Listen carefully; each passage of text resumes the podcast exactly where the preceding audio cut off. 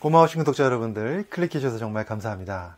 여러분들 혹시 허리 아프신 적 있으시죠? 예를 들어서 뭐 오래 앉아 있으면 허리가 아프다든가 또 무거운 물건을 들고 나서 허리가 아프다든가 뭐 아침에 일어날 때 허리가 아프다든가 여러 가지 허리가 아프신 분들이 있었을 텐데요.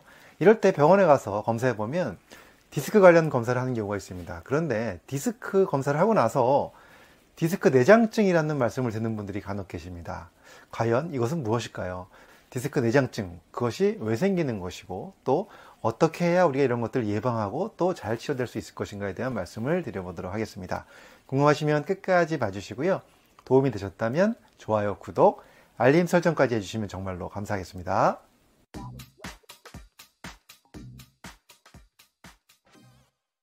안녕하세요. 교육을 전공한 교육하는 의사 가정의학과 전문의 이동환입니다. 디스크 내장증이라는 말, 사실 많은 전문가들도 좀 애매모호한 진단이라고 얘기를 하고 있는데요. 말 그대로 내장증이란 말은 디스크 내부에 뭔가 고장이 났다는 뜻이죠. 그래서 원래 디스크 설명을 조금 드리면요. 원래 디스크라는 것은 척추뼈와 뼈 사이에 들어가는 물렁뼈 같은 쿠션 역할을 하는 뼈를 바로 디스크라고 얘기합니다. 엑스레이에서는 안 보이고요. MRI를 찍어야 보이는데요. 이 디스크가 우리가 흔히 얘기하는 디스크 걸렸다 하면 디스크 탈출증을 얘기하죠.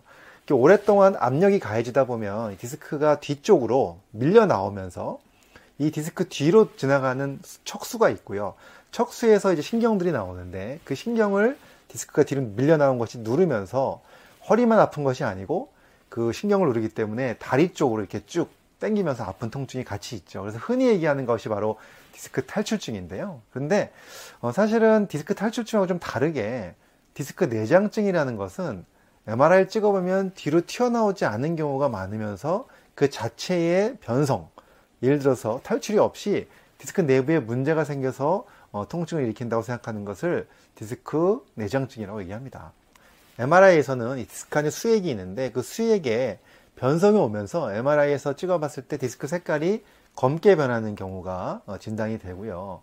또 그렇게 되면서 주위에 그 수액을 싸고 있는 섬유륜이 손상이 오면서 통증이 온다라고 많이 알려져 있는데 이렇게 되는 이유는 역시 디스크에 자꾸 가해지는 외상 때문에 그렇습니다. 또 디스크 압력을 높이는 경우가 많이 그런 경우를 만들고요. 그 다음에 노화에 의한 퇴행성 질환으로도 이 디스크 내장증이 올 수 있다고 되어 있습니다. 그런데요, 이것이 굉장히 애매모호한 질병이라고 얘기하는 이유가 바로 뭐냐면 디스크 내장증이라는 것은 변성이 와서 퇴행성 변화가 온 거잖아요. 자꾸 압력이 가해져 가지고 또는 외상이 자꾸 자꾸 생겨서. 그런데 이것이 이것 때문에 아프다면 사실 이게 퇴행성으로 오고 변성이 온 것이 다시 정상으로 젊어질 수 없는 건데 이것이 통증이 없어지는 경우가 있다는 거죠. 그런데 다시 찍어보면 MRI를 찍어보면 역시 디스크 내장증이 있는데도 불구하고 통증은 사라지는 경우도 있기 때문에 이 통증이 정말로 디스크 때문에 오는 통증이냐라고 보기가 좀 어려울 수도 있다는 겁니다. 그래서 사실 어, 여기에 대해서 많은 논란이 있습니다. 어, 디스크 자체의 통증이라고 한다면 이, 여기다가 이 섬유륜에서 나오는 신경에다가 주사를 놓는 방법도 있고 뭐 약물 치료를 하기도 하고 이렇게 해서 또 통증을 어, 급성 통증의 경우에 치료가 되기도 합니다. 그런데 결론적으로 이런 분들 많으시죠? 아프다가요.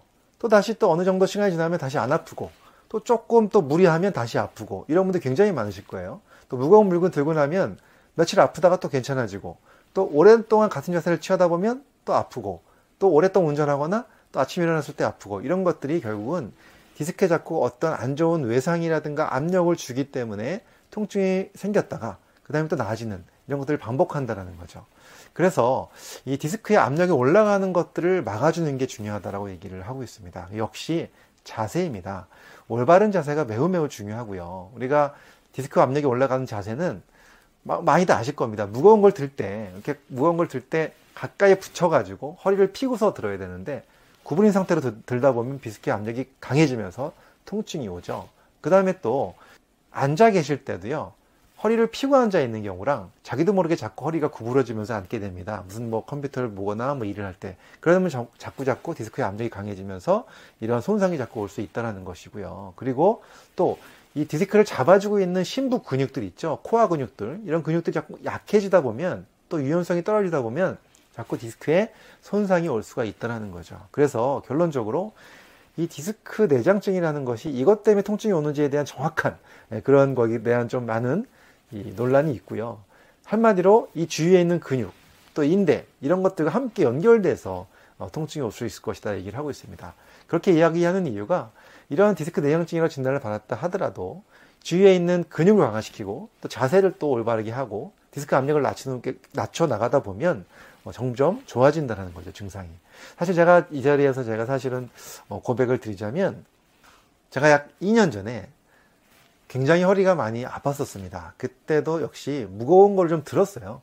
허리를 좀 구부리고 오랫동안 생활한 적이 있었습니다. 그러다 보니까 나도 모르게 통증이 굉장히 심하게 와서 물론 이제 다리 쪽으로 내려가는 통증은 없었기 때문에 디스크 탈출증 가능성은 별로 없었습니다. 그래서 이제 저희 친구 의사 선생님들한테 가가지고 허리 주사도 맞고 했는데요. 신기한 게 주사 맞으면 되게 빨리 좋아지는데 또 시간 지나면 또 다시 아파집니다. 그래서 이것을 계속 반복을 하다가 결론적으로 제가 내린 건 뭐냐면 역시 자세와 어, 재활 운동이죠. 네, 그래서 꾸준하게 허리 심부 강화 운동을 많이 해왔습니다. 그래서 많이 하는 운동이 있어요.